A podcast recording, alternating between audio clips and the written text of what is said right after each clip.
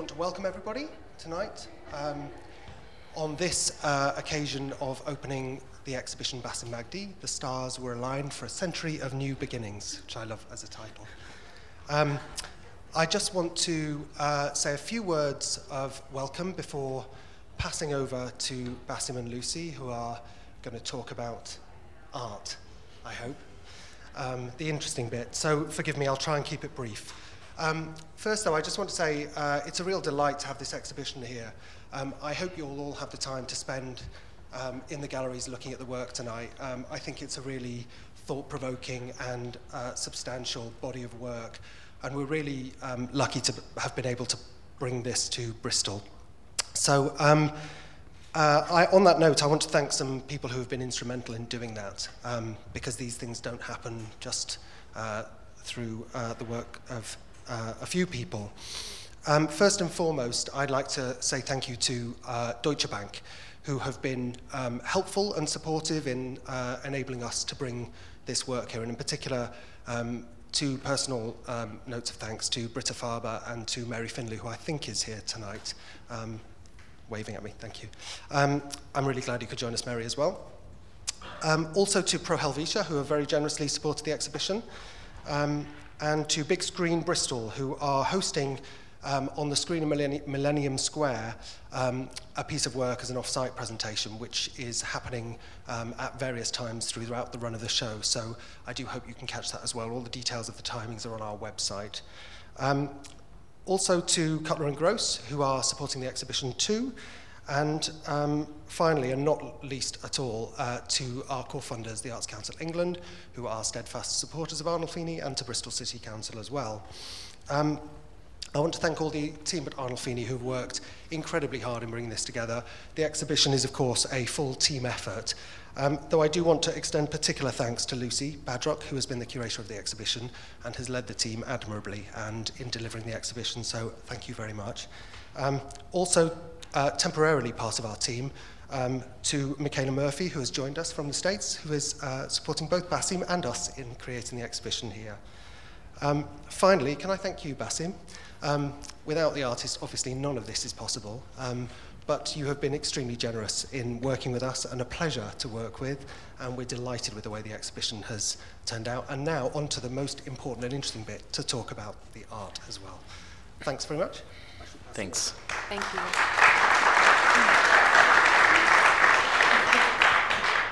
Great. Um, so just to let you know a little bit about the format, we'll, we'll have a fairly informal conversation and we'll open up for questions as well. But if anyone has any burning questions that they would like to ask and um, can't wait until the end, then do feel free to chip in at any time. We have got roving mics, so if you could please wait for the microphone to come before you speak, just to make sure that everyone in the room can hear, that would be great.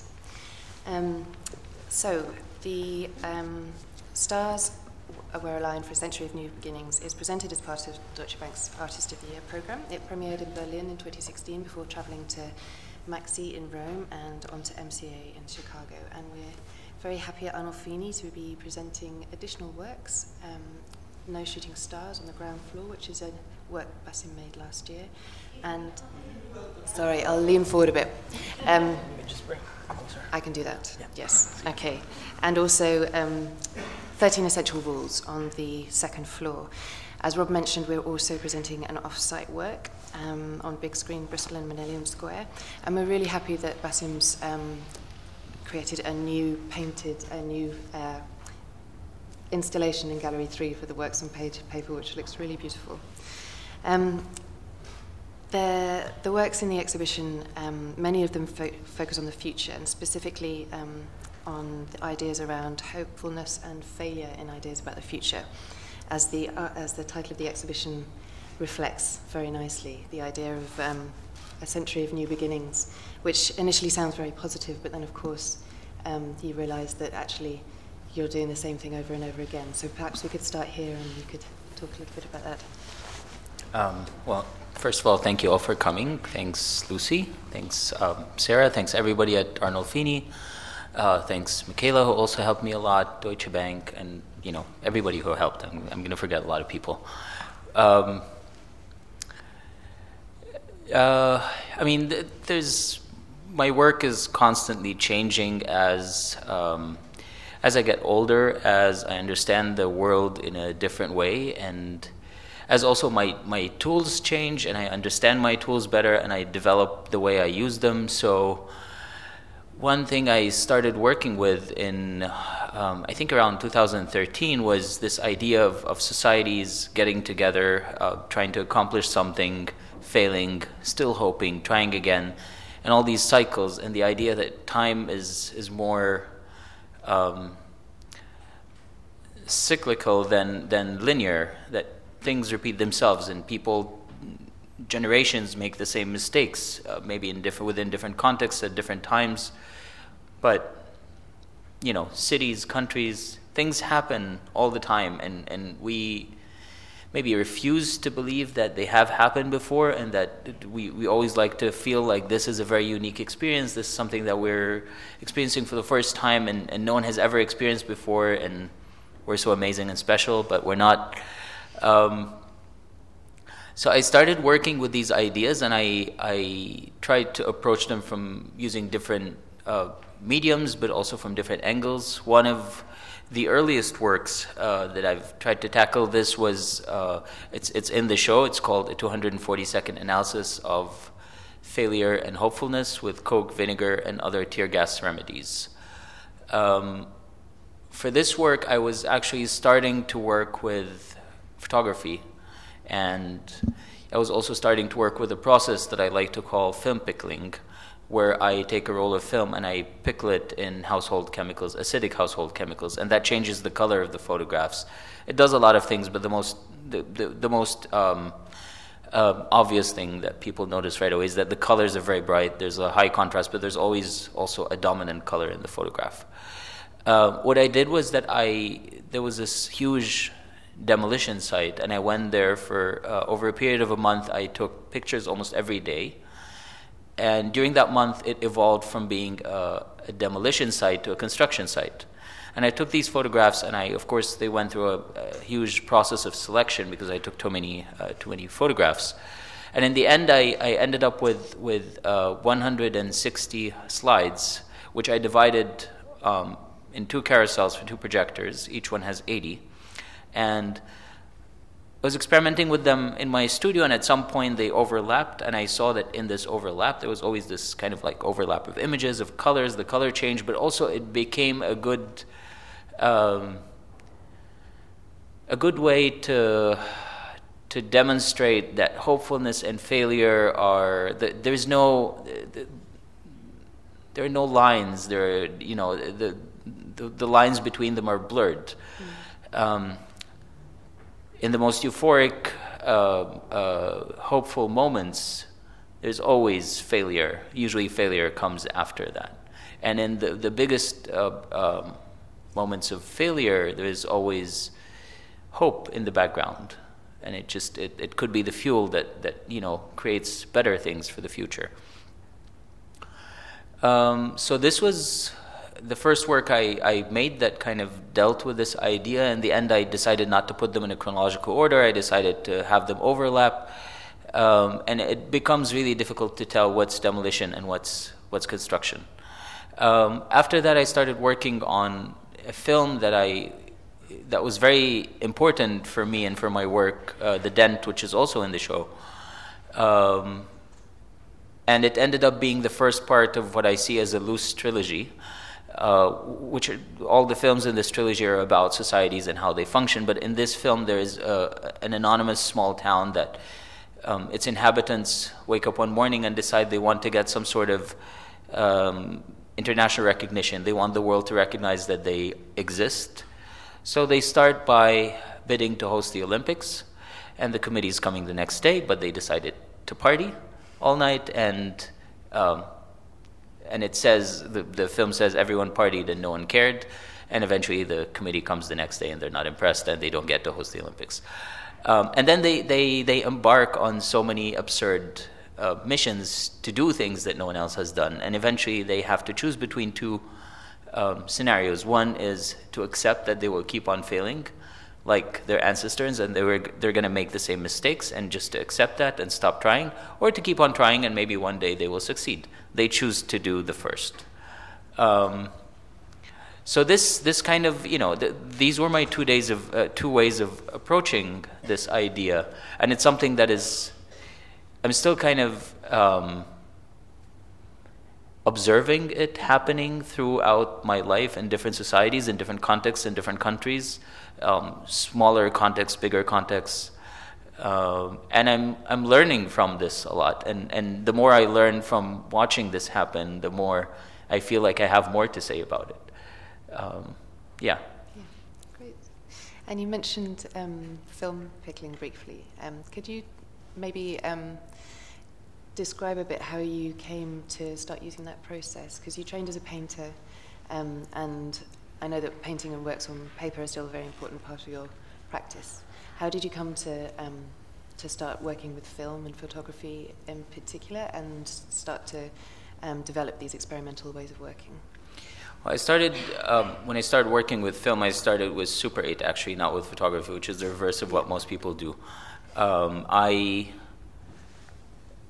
grew up in Egypt and, and you know, which is not the same situation as in in Europe and, and you know in the West or the East actually, where families would have a film camera at a certain point in the 60s and the 70s and the 80s, and they would go on holiday and shoot footage and then go home and watch it all together on a projector. I wasn't familiar with a Super 8 cam- camera until my early 30s, and then I found one and I found a cartridge and I thought I'd try it. And uh, so actually, I, I bought several cartridges and I tried them all. And when I got them from the lab, they were all out of focus because I refused to read the manual. Um, but then I still refused to read the manual, and I decided to watch a YouTube tutorial, which helped a lot. And I ended up learning actually almost everything I, I know from YouTube tutorials. Um, but that was the beginning, and, and then at some point I also you know, I had a bigger budget, so I, I bought a 60 millimeter camera and I started working with 60 millimeter. And I think when I started working with 60, 60 millimeter, because I had more more film to actually play with, I started seeing my fingerprints on the film, and I started realizing that I could punch holes in it, that I could draw on it, that I could scratch it, I could, you know, um, uh, bend it and break it and stand on it and jump on it and do things. Um, it it it became clear that anything that touches the film leaves a mark on it, and I really like that. Uh, but also, uh, the, the, the other things that became really clear to me when I first saw the first footage that I shot was that it has a depth that doesn't. Um, it has a depth that is not in, in digital images that I was used to. But also, the grain and the, the contrast and the color of the film gives it a very unique feel, which is, is um, it makes it more of a representation of reality than trying to mimic reality. And I always see what I do as fiction, so it became kind of logical to use something that's more of a representation of reality to use it to make fiction than to use something that mimics reality so well to make something that's not real, that's not about reality. Um, at some point, when I became interested in film, I, I started reading a lot about experiments that people were doing. And there was this blog post by someone who put a roll of film in the dishwasher. And the results were amazing. They were very colorful, unexpected, like it was like fireworks in the image. And I really liked it. So I took a roll of film and I put it in the dishwasher, and my results were not as amazing, but I kept trying.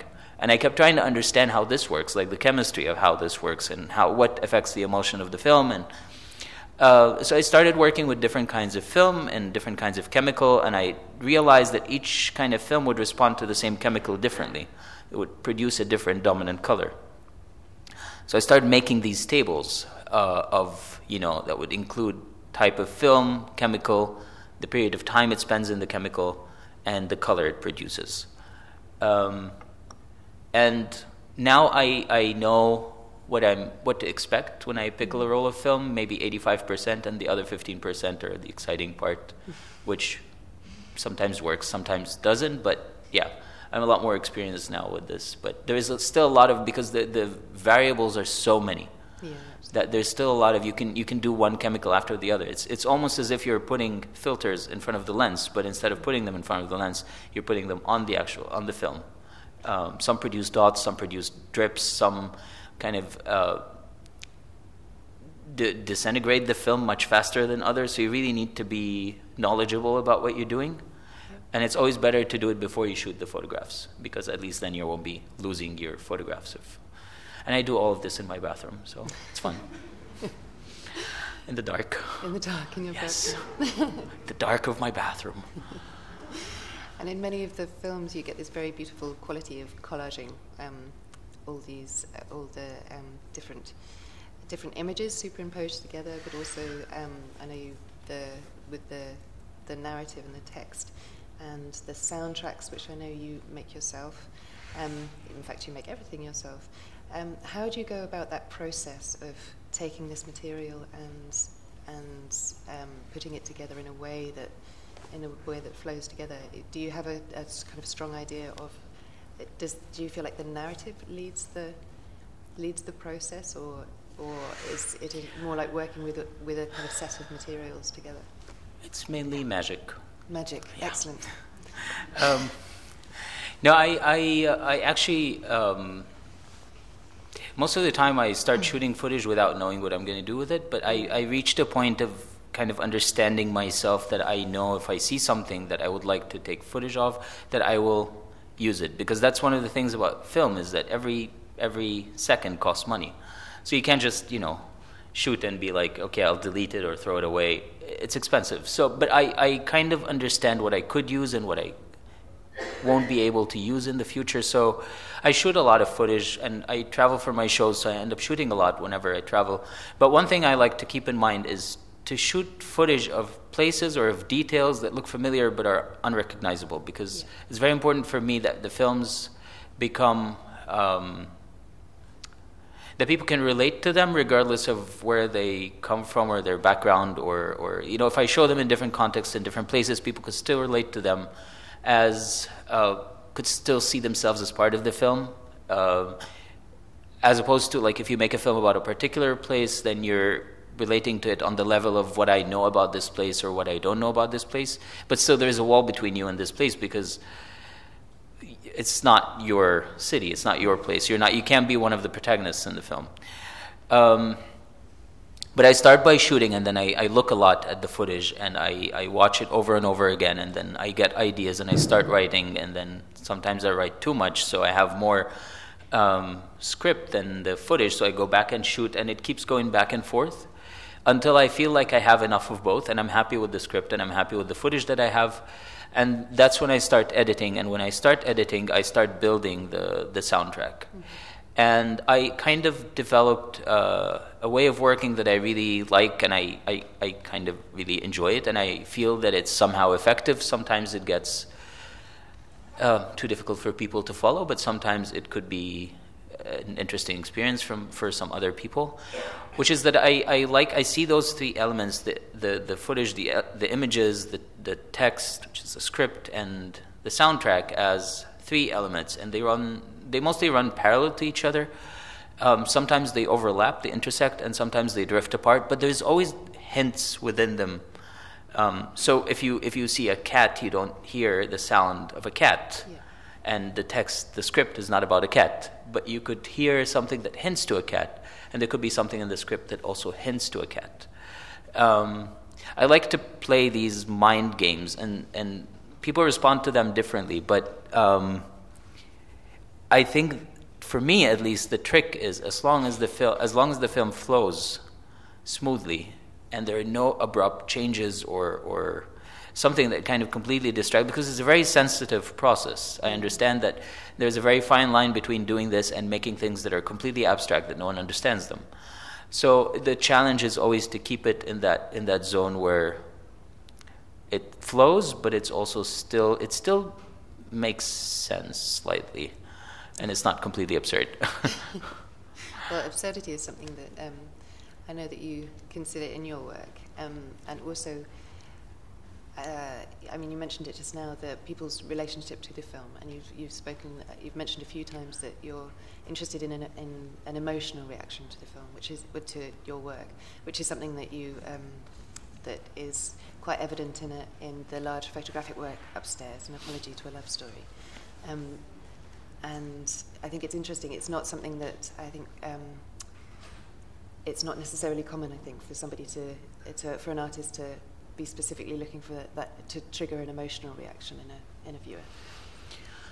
Um, that actually started with uh, 13 Essential Rules for Understanding the World, which is the last work in the in the show, uh, and it happened by accident. I didn't mean to do that. I just made this film, and it was very didactic and very bleak. But also, it had I tried to balance this out with uh, uh slight humor, with the tulips and the faces drawn on them.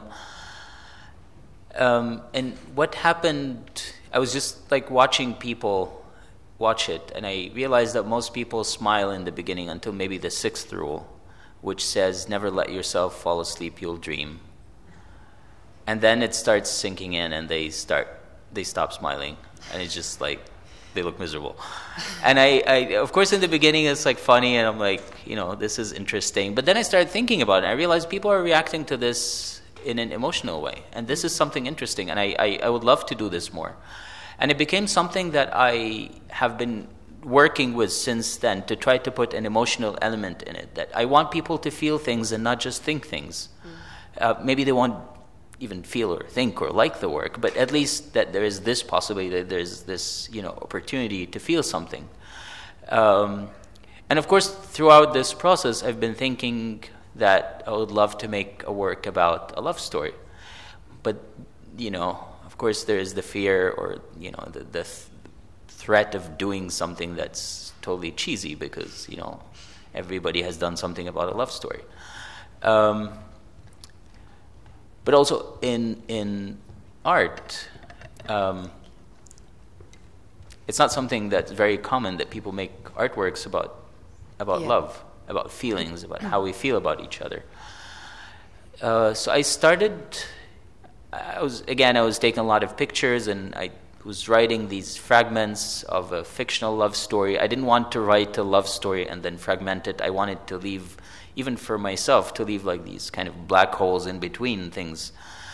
Um, but it was clear for me from the beginning that this shouldn't be a film because films are, are linear time you know they're, they're time based so you see one thing and then you see another thing. There's, there's an order. There's a sequence. Um, and I wanted, I, I, I feel that love stories are a lot more complex than the beginning and the end, and, and the chronological order of how events take place. Um, so I decided from the beginning to make a work that kind of spreads out the whole love story. That we, it's just like so big and it's all over the place, and it's like a monster, but it has a lot of details. Um, so I, I, was taking a lot of pictures, I was writing these fragments, and eventually I started putting them together, and of course, editing which fragments I want to have in it. So, in reality, it does have a beginning and an end, and they're kind of like embedded in there, so they're not in the beginning and the end. Mm-hmm. But what's in between is the most interesting part for me, which is a lot of conversations, dreams, failures, uh, frustrations, um, things that are about you know love for like lost love between two people, but they still love the kids and things things like that, and and a little bit of politics, a little bit of humor, uh, a little bit of absurdity also.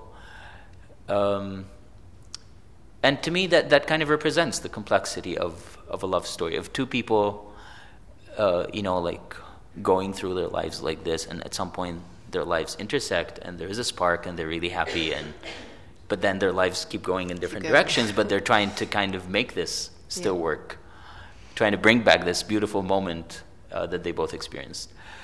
Um, yeah, so that's and and my idea was with the fragments was very simple. I wanted it because each fragment is kind of like a little story on its own.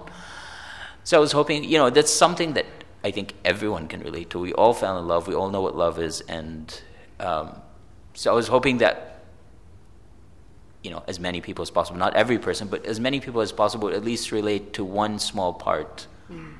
uh, one fragment. Not the whole thing but one fragment would be enough.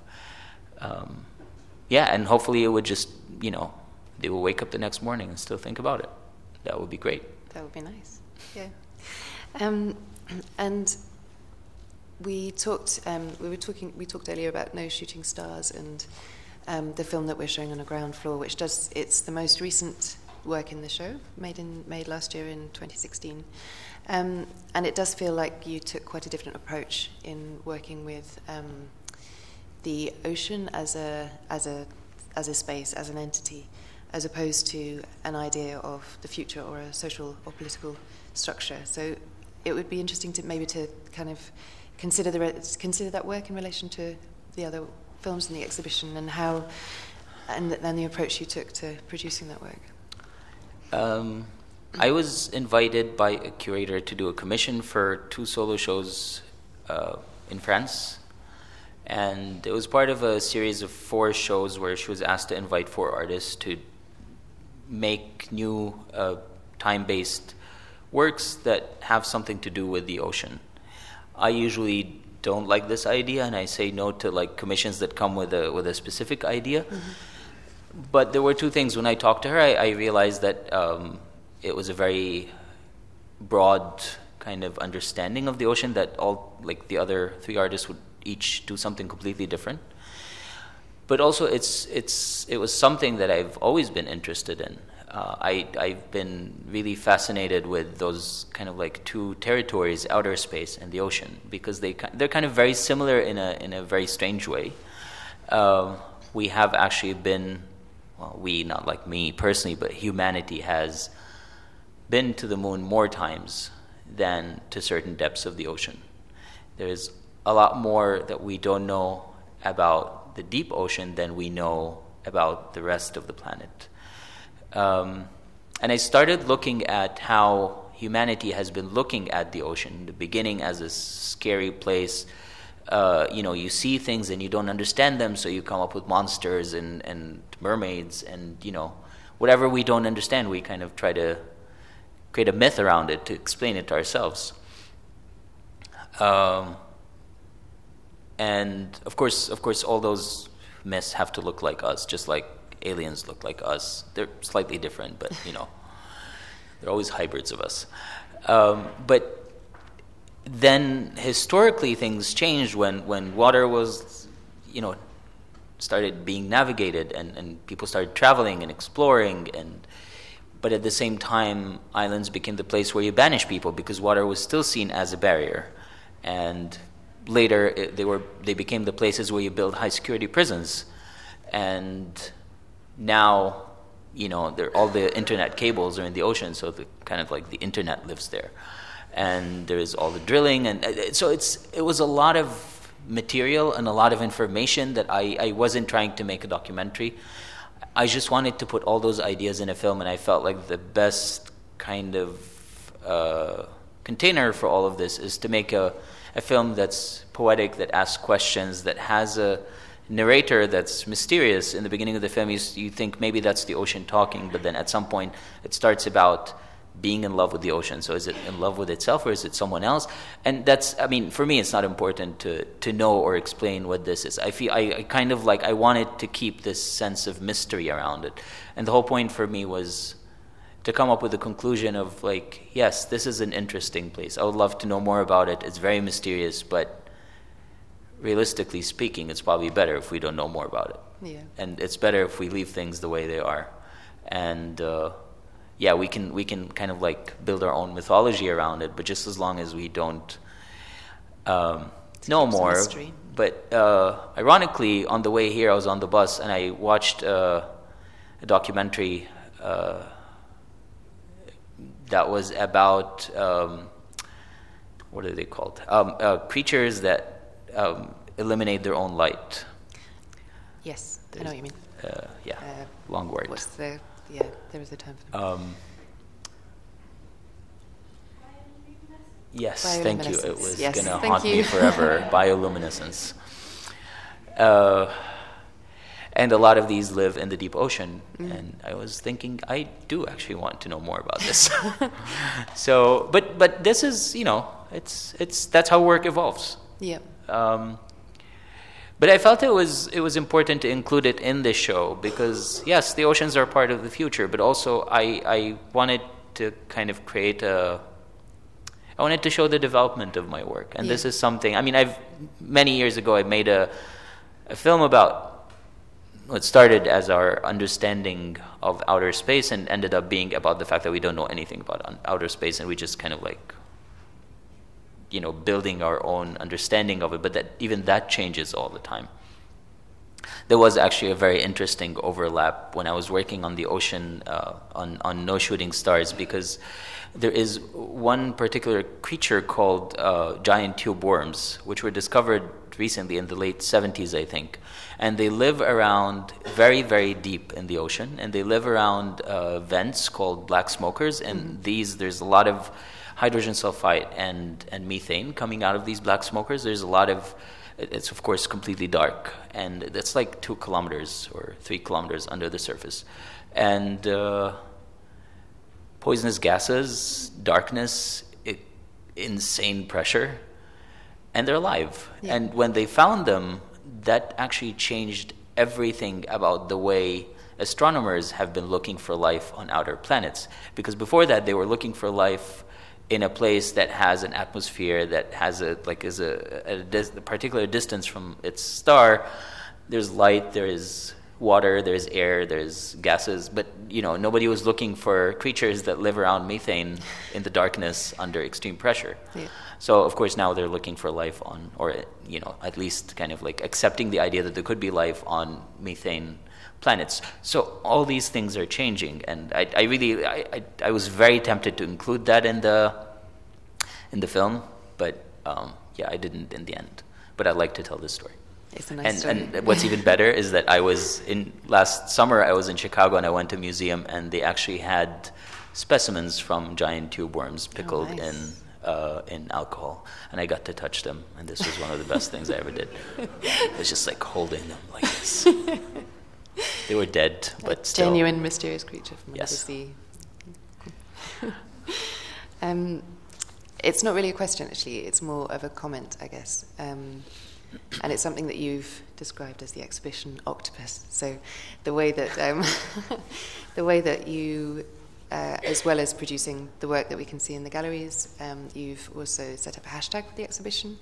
Um, there are various other ways that you um, make your work available. So as well as presenting work in the galleries, you also show your work in film festivals and in uh, and you have all your films actually available in full on your website, um, which is I, which I, you know, I still find qu- quite surprising. It's not often that you um, that it feels like it still feels like quite a generous gesture um, in order to make your work available to as many people as possible. Um, so yeah, I think it's. I mean, it's not really generous. It's just why it's it's why people make films. So I, I make them for people to watch them. So, um, I mean,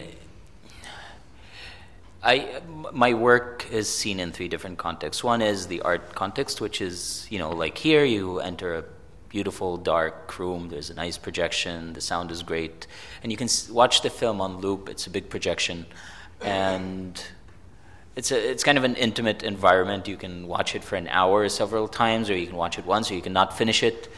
Um, or you know, you can go to a film festival and watch it on a very big screen in a movie theater perfect sound, but you only watch it once. Um, probably a film festival you will pay. Here at Arnolfini, you don't pay. Uh, but in other places, you might pay. But you're still very limited by geography and by the fact that someone has to pay and by the fact that you must be interested in that to get to the point where you actually voluntarily go. With the internet, all of these things don't exist you can have someone in India and someone in, in, in Colombia and someone in the North Pole watching the film at the same time. And also, you can have people who would never think about going to a place like Arnolfini or to a, film festival to watch experimental or art films, um, which to me is great. And, and I, I love having my work exist on those three, uh, and they're very different, and the quality is very different. And it's been great because I've been getting a lot of amazing feedback from people I've never met.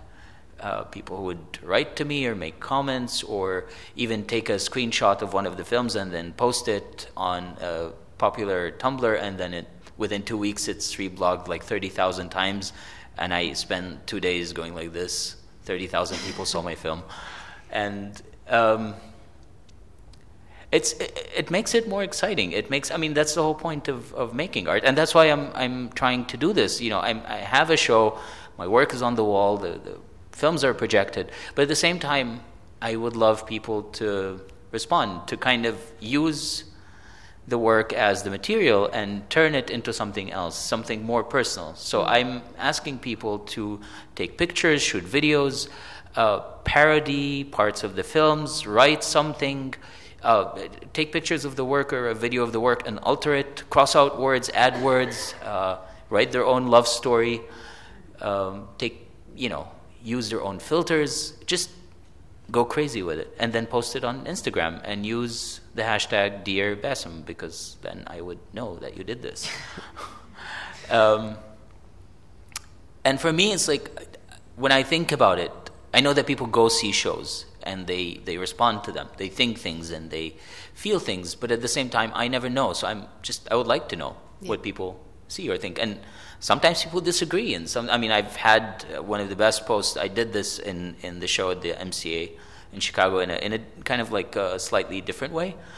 Uh, but one of the best posts was someone saying that she disagrees, or she made a post that kind of like showed her disagreement with one of the rules. And it was great. Nice. So, you know, you can do whatever you want. So, Lucy, you should make a post. I'll make a post. I will definitely make and a post. And all of you, not just Lucy. okay. Um, maybe this is a good time to open up if anyone else has any questions that they'd like to ask Basim. Yes. Sorry, would you mind waiting for the mic just so everyone can hear? Thank you. I'm sorry, um, I'm going to do this because there's a lot of light. I was just wondering, um, when you start making a work, um, if you have to justify it to yourself as to why you're making it, um, so like thinking about the perspective that you're offering and in a kind of anxious way, or, or do you just make because you have to? You mean financially? No, or as in just you know, conceptually um, because yeah, it costs yeah, money. Uh, no, I just make it, and if I don't like it, then I don't show it. But I mean, well, actually, I don't really make works that I don't like because not because I always do amazing things, but because I never stop at that point. I, I kind of work more on them and I, I leave them for years maybe and then go back and, and, and never let go of them until I'm happy with them. But I, I, I never, I don't think I ever had this moment of feeling that I have to justify this. Um, this is, you know, I always say if I could write a paragraph that includes all my ideas, it would be a lot cheaper and a lot easier and a lot faster. But I can't. What I can do is make art, and that's my way of communicating my ideas. And sometimes, you know, people find that they actually communicate something to them, and sometimes they don't, and that's fine. And but the main main thing about making art for me is that I enjoy it, and it's it's something that gives me pleasure, and it's something that makes me that helps me deal with the world and understand the world that's around me. And it's just like full of ideas. You know you're doing something and you get an idea and this kind of takes you in a different direction then takes you in a different direction.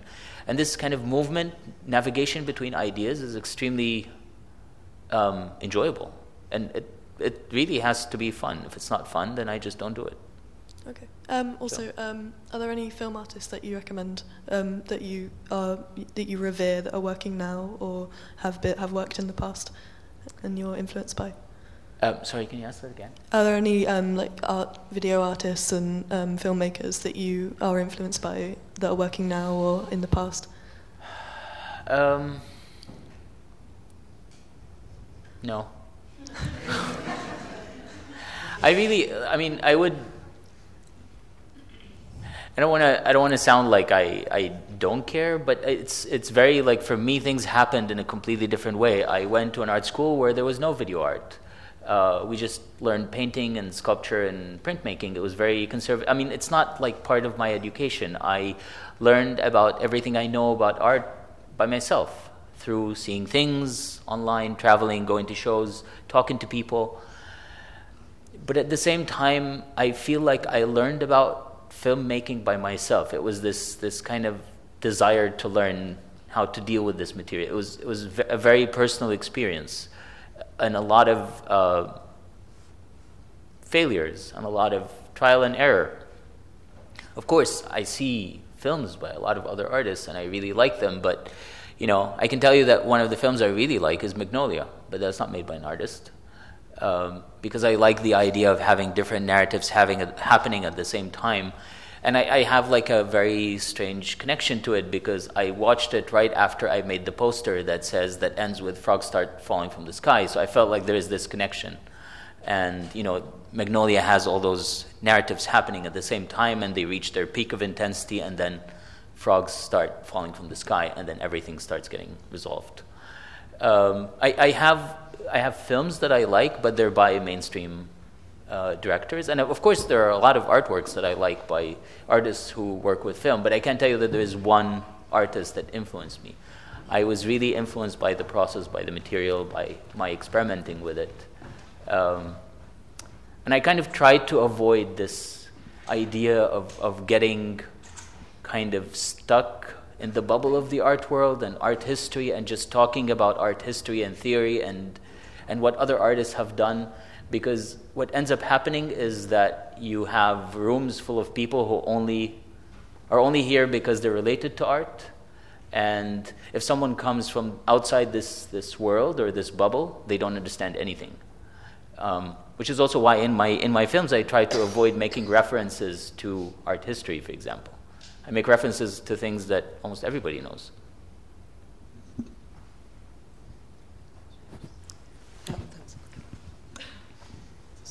So it's obviously important to you to work with film because of the physical relationship that you can have with it.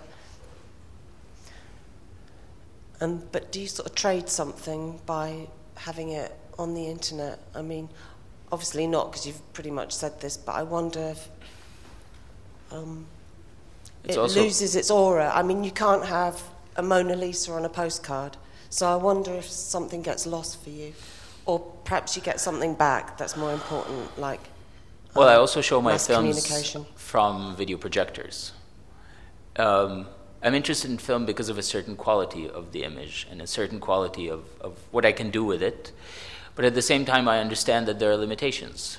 Um, because I come from a place like Egypt, I also understand that I want to show my place, my work in as many places as possible, and I know that if I look for a 60 millimeter projector in Egypt, it will be very difficult, or in, in any actually third third world country. And I don't want my work to be ex- exclusive to museums and in, in first world countries. So I had to make a choice, and my choice is I'm not interested in in uh, you know I'm not interested in the sound of the projector or, or the way the projector looks in the exhibition space. Uh, I mean that looks great, but that's not why I make films. I make films because of the content that's in them, what they say. Um, so it became really obvious to me that the most practical solution is to use to convert everything to video. Actually, the footage is shot on film, but everything is edited on the computer because this allows me more freedom to do things, but also when I project, I can project really big. Uh, with a video projector, I can have better sound. I can have, you know, it just, there are certain tools that are more practical. Um, which is why I also like, I don't have a problem with people watching my, my films on a computer. Because if I didn't do this, I would end up sending uh, I mean, well, a few years ago, I would have sent DVDs to curators all the time. Now, of course, everybody has their film on Vimeo with a password, and the curator asks for the password, and then you send the password. But I kind of like the idea that people watch it, and I don't know. And also, they don't have to ask me for things, and I send it to them, and we waste a lot of time.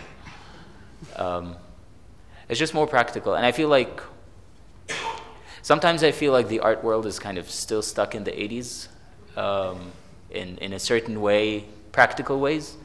And we're in 2017. So if we don't catch up, then yeah. There's another question at the back. Yes.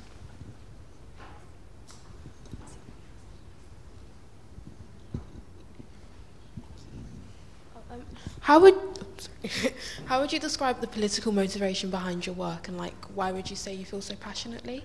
Why, why what? Uh, why would you say you feel so passionately? Like, sorry. Uh, what's the political mot- motivation behind your work, why and why do you feel passionately about it? Oh. Um, by political motivation, you mean its relationship to politics. Um, I don't make work with the intention of making political work or, or making work that has to do with politics or that has political elements. But I, politics is something that I have to deal with every day and read about every day. And uh, we're very exposed to what's happening all over the world now because we can it's not just the news it's not just tv there's also social media and you can you can get so many different accounts of, of one event that happens in a place that's so far away from you that you will never visit but somehow you kind of something happens and you start watching all these videos and reading all those uh, uh, twitter and, and, and Facebook statements, uh, statuses, and, and then you kind of you feel like you know a lot more than you would know. I feel like uh, life now is, is it's very difficult to not have political opinions about things. So I don't intentionally try to add politics to the films, but it just happens because it's part of the way I think, it's part of the way I understand the world. Um, but it's not, it's not really, yeah, I, don't, I would never think of what I do as political in any way.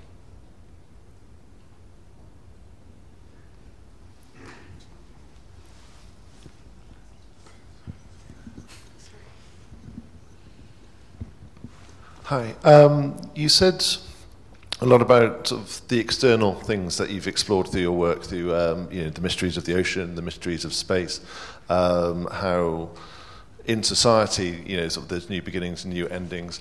I was wondering when bringing this collection together, was there something you learned within yourself? You sort of said how you know you use art to make sense of the world. And was there something that you discovered uh, within yourself through making this collection? And um, do you define it as a, a new beginning for yourself? I discovered that I don't understand anything still, and that I still have a lot to learn. no, it was great, of course. I mean, it's it's it kind of makes me feel old because I also realize that I've I've like gone in different directions, and that means time, and you know. Um, but it's it's great to see all these things together, and it's great also because this ha- this has been a show that has been shown in in three other uh, museums before, and it has been done in three different ways. It was also good to try to do it differently, to bring in works and remove works, and and and paint the walls a different color, or like present the work and in you know create different context for it, and present it differently. Um,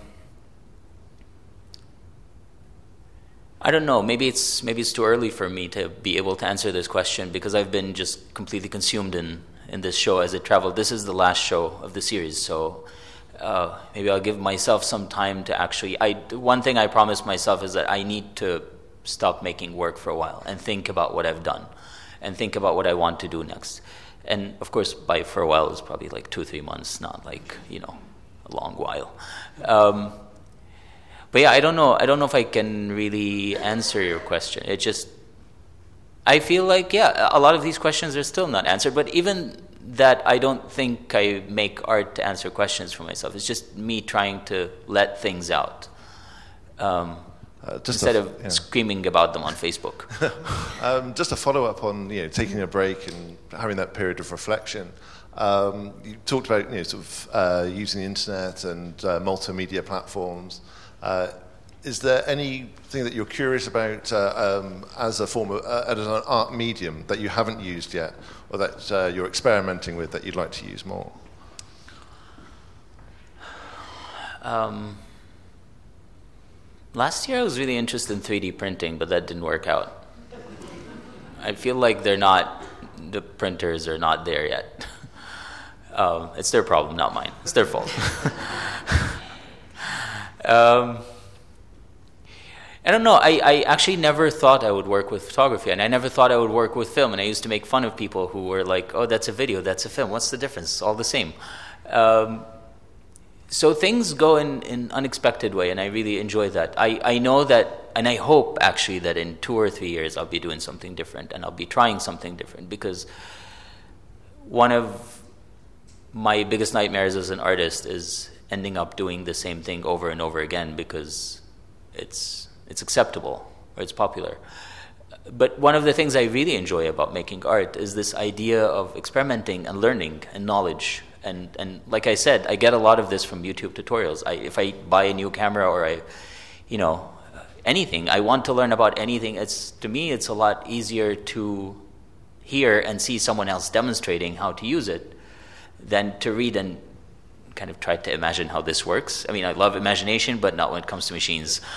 Um, so I feel like th- there will be. I would love to work. Actually, I would love to go back to painting at some point because I haven't painted in a couple of years. Uh, just because it, it just kind of relaxes me, and um, I would love to make clay sculptures. Maybe I don't know. Maybe I'll go back to more traditional methods and then move again to. I would also love to work with, uh, you know, like computer generated animations and you know virtual reality and things like that. There are a lot of things uh, not in one lifetime. It's not enough. So we'll see. But I'm, you know, I need those two months to think. Look forward to it. Thank Thanks. you. Thank you. Any other questions?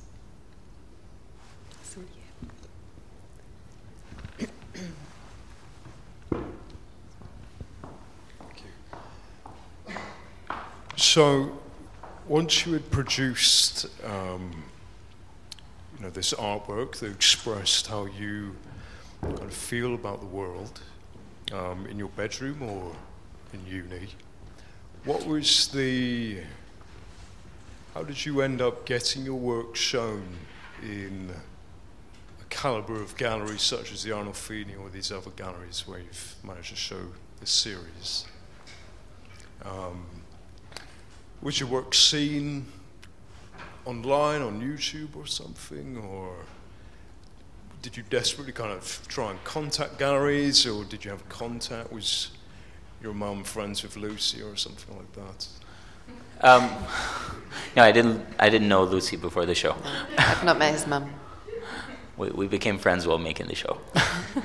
um, no, it's a process. I've been working as an artist for 17 years, so there were 13 years where very little was happening uh, it doesn't happen overnight. You keep working, you keep trying, you keep uh, trying to develop your work, making it better. And one of the things I did in the beginning is that I started applying a lot to um, artist workshops and artist residencies. And when you go there, you meet other young artists who are doing exciting things and come from different countries and they have their own kind of artist run spaces in their countries and you end up going and being in, in smaller shows and then one thing leads to another, and yeah, eventually, you know, you end up meeting people. I've been meeting people for 17 years in different contexts and different places. Every time you travel, you meet more people, and with meeting people, you there are always opportunities. And um, this is actually, uh, uh, I mean, this show is part of a prize called uh, Deutsche Bank Artist of the Year, which is a prize that is initiated by Deutsche Bank, where they ask four, five curators to sit together, make a list of artists, and and then narrow down this list to one artist, and then that becomes the artist of the year. And I didn't know I was even shortlisted for it, and the prize is a lot of uh, different components. There is no money, but there are you know there's a traveling show that goes to museums and art centers in different parts of the world. Uh, there is a book which is in the bookstore. Um, there is a new commission that work that they commission, which is an apology to a love story that crashed into a whale. Uh, Deutsche Bank paid for that work to be produced. Um, and they also buy some work for their collection. So it's actually, in, in reality, it's a lot better than, than, than getting money. Uh, because, you know, when you have work in a big collection, that means that when when things in your career kind of slow down, there will still be you know when they decide to show the work, you you will be in a show even though you're not really you know you were not invited to the show. And also when you have a book that helps people see your work, and it kind of like it helps people see it in a different light. Let me put it this way. Um, and when you have four museum solo shows, that's great. So it, it just what I'm trying to say is it didn't happen overnight, and it just one thing leads to another. You work hard and you hope for the best, and maybe you're a bit lucky, and it happens. Nice, thank you. Um, I was interested that you said you were uh, going to return perhaps to painting, um, because the themes of the sea and space, this vastness, uh, come through very much. I was wondering if you saw that the internet, the information age, was another sea, but it sort of diminished any sense of political entitlement. It's too vast, too provisional, too tentative. And maybe that there was some sort of reaction against that. I, I, obviously, I'm thinking a bit in terms of the uh, Arab Spring and events in Egypt. Um, the internet is a lot of things, and it, it's not just you know there's there are a lot of things happening on the internet. There are people fighting. There's uh, yes, of course, there's social media. There's there's social movements happening on the internet, but there's also a lot of uh,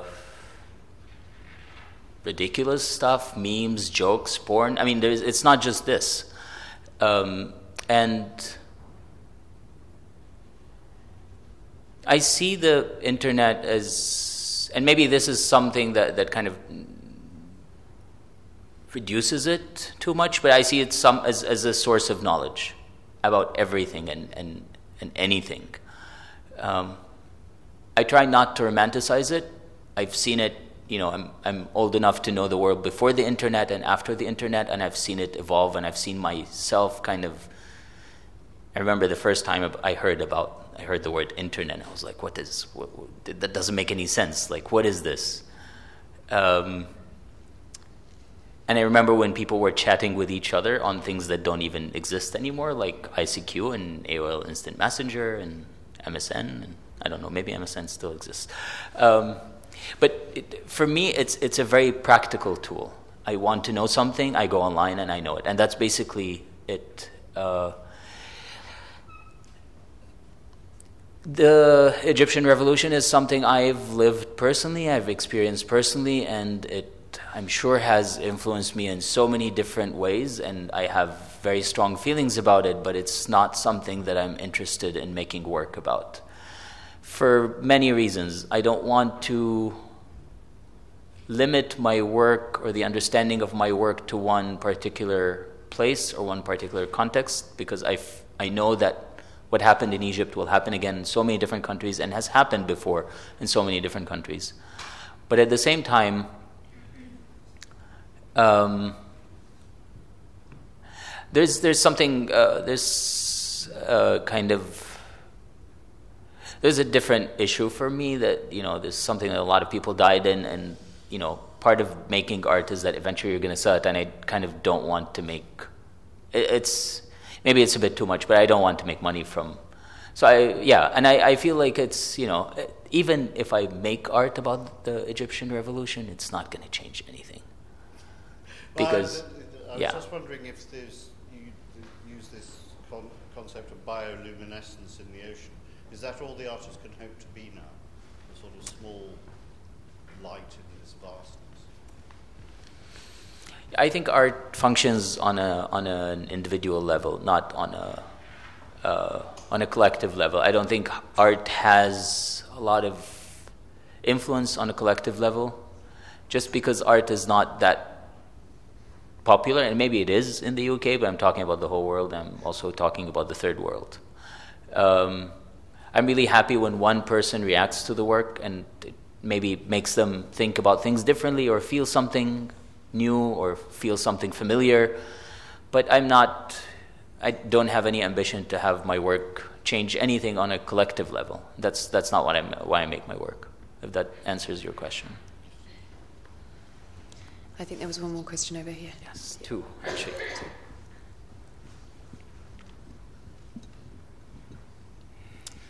Um, I know your work's been claimed by various movements, Afro-Surrealism, Afrofuturist, and so on.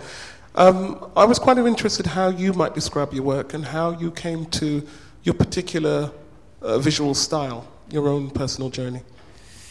It's a very difficult question. I don't know. I never thought about this. I don't know if I can describe my work in in in uh, in such a way, uh, because also I try not to I mean, I yeah, I wasn't influenced by Afrofuturism, so I wouldn't really go in that direction because it's just it would be hypocritical. I think. Um, I was really influenced by the things I, I, I, experienced as a person. My childhood, my you know, when I was a teenager, I used to read a lot of theater of the absurd. I have read about a lot of different things, and I've watched a lot of different things, and I think every one of them, and I've listened to a lot of music, and I've read a lot of poetry, and, and, and I've considered a lot of songs to be poetry, and I feel like all of these things kind of leave a mark on me that help shape my personality and my understanding of the world, and in uh, you know, which also means my understanding of art and how I express myself using art. But I don't, I don't know if I can, or if I would actually want to categorize or, or describe my work in any of those terms. question here.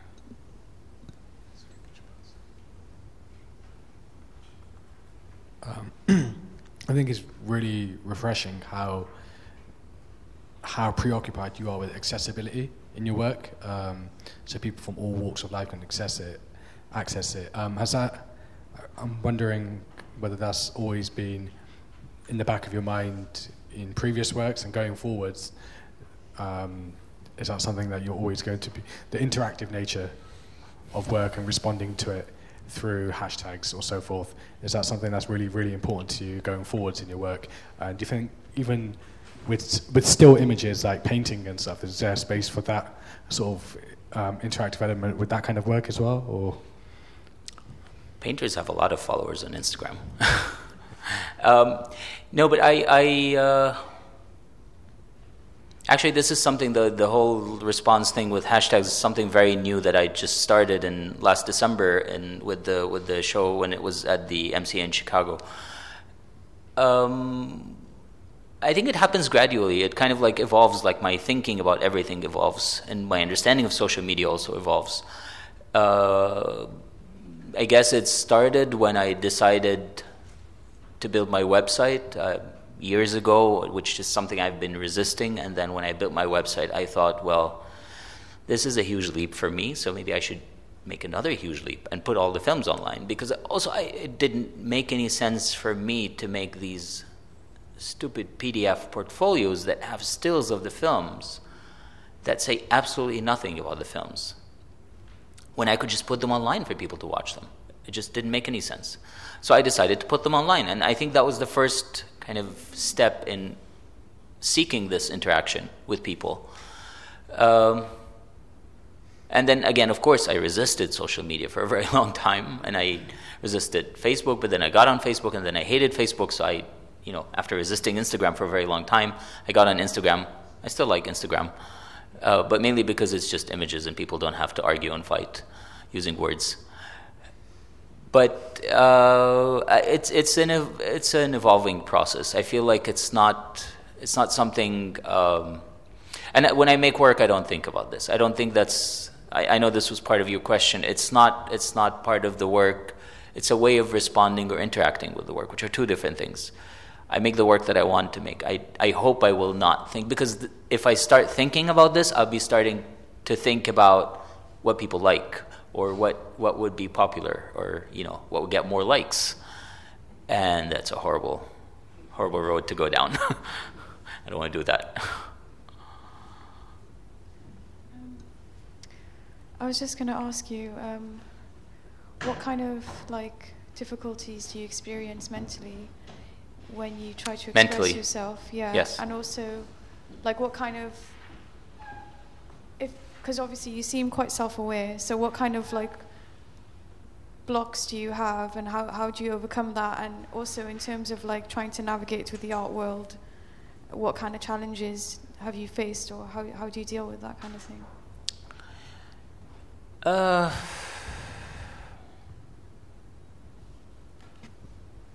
Actually, art is my way to navigate these things. It's just the thing that kind of makes me feel comfortable and, and you know, I'm sitting by myself and I'm creating things and I don't have to think about the world. Um, how do I navigate the art world? I think the most important thing is to understand that you're dealing with people, with human beings, They have good days and bad days, and they have feelings, and they have families, and they have. Um, it's just to be more understanding and, and, and not it's not like the whole world around us doesn't revolve around art to understand that there is uh, you know it's a very tiny small element of the world um, and to not let myself become way too absorbed in what I call the art bubble, which is, you know, I, I, I mean, that's all I do. I, I mean, I show my work, I talk about art, I make art. So it's not, it's not that I'm like against it, but it's there is a there is a balance, and yeah, uh, just be real and not be pretentious, and and just to be who you are, and people will like you. it's not it's not that difficult. I think. I mean, maybe maybe it also comes with experience. Of course, it wasn't always that easy, but maybe it also comes with experience. Um, you try and you fail and you do things and you go home and you say, oh, I said that, that was really stupid, I shouldn't have said that. But then you don't do it the next time. Um, yeah. So that's how I navigate, I guess. I think we've got one more question here. I don't know how we're doing for time, but um, we can maybe take one or two more questions. Yeah, Basim, um, you mentioned earlier that uh, one of the benefits you have from traveling with your work is that it affords you the opportunity to do filming and uh, capture material when you're out and about. And I wondered, um, even though it's the briefest of visits you've had so far, is there anything about uh, the Bristol uh, environment or the Bristol context that has intrigued you, perhaps, that you might consider filming or piqued your interest? Um, I this trip has been way too short to be able to to answer this question in an informed way, but it has definitely intrigued me enough to want to come back. Um, to be honest, I mean, I've I've only been here for like three days, and I've only been around this part of Bristol, which I understand is not really Bristol, which is you know beautiful. I'm sure that's where all the tourists like to go. Um, and you know I've had good food, good beer, but I that's that's extremely reductive, and I don't want to base my understanding of a place on on what I'm talking about. So yeah, it's it's uh, it's a good introduction, and uh, I bought a couple of photography cameras, and I'll hopefully get the chance to take a couple of pictures. But that's I'm not like trying to push it, uh, but we'll see. Maybe in the future there'll be a better, more relaxed opportunity where there is more time to actually be more involved. So is, is that not a, a constant uh, challenge you have with when you are traveling to be able to get the opportunity to truly immerse yourself rather than pass through a place? Uh, it is, but also accept the fact that this is extremely difficult if not impossible because you don't even if you are not from this if you're not from a place and you live there for years sometimes you still don't understand this place i mean i'm egyptian i lived mo- most of my life in egypt i still don't understand egypt. Um, and i have been living in switzerland for nine years and i still don't understand switzerland. So it's it's not maybe maybe the fact that I don't make work about places is a reaction to that that I don't want to exoticize or fetishize places to become something I pretend to understand when if I showed the film to the people from these places they would think it's the most ridiculous thing they've ever seen and maybe that's a reaction also to me seeing people doing this um, to for example Egypt when I lived in Egypt you know artists would go to Egypt spend three months and make the most reductive uh, ridiculous work about a place they know nothing about. They just know. They actually, the first thing you start noticing is the differences uh, because they become exotic right away. So I, I, I don't want to fall for this trap. I just, even if I take footage in places, I try to take footage of things, of details of things, um, things that are extremely mundane. And then I kind of weave them together to build a fictional narrative.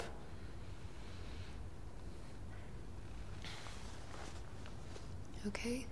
Any more questions before we um, wrap up and let everyone go and have a look at the exhibition or go to the bar? Yeah, it would be it would be good to see the work that you've been hearing yeah. about. yeah. Before the galleries close. because we did this in reverse. Okay. thank So you. thank Thank you. all.